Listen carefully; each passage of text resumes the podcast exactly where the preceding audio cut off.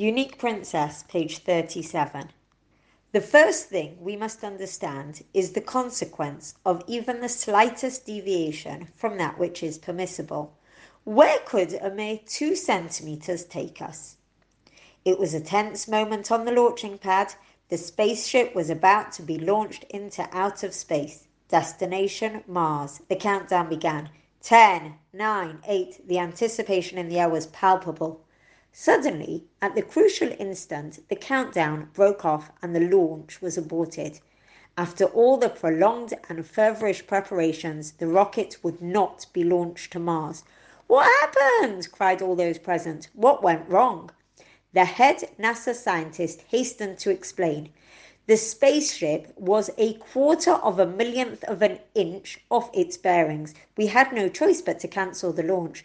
"Are you people insane?" the civilians asked incredulously. "For a mere quarter of a millionth of an inch, you abort the launch. This cancellation will cost the taxpayer twenty-seven million dollars. The scientist smiled and waved a dismissive hand. "You civilians have no notion of the basic principles of astronomy. You simply do not understand.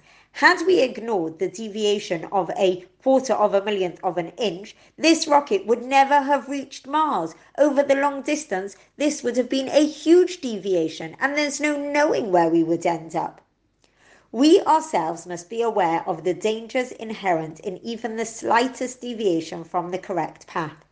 Ignoring a gap of two centimetres in length of a skirt or exposing a tiny bit of the elbow or knee may seem harmless to us. In actuality, its potential for damage is very great. First, it's a breach of obedience in Halachic guideline, a grave matter in and of itself. In addition, with the passage of time and the march of the generations, a tiny deviation can widen into a breach of mammoth proportions. Many of our fellow Jews have fallen victim from such tiny deviations.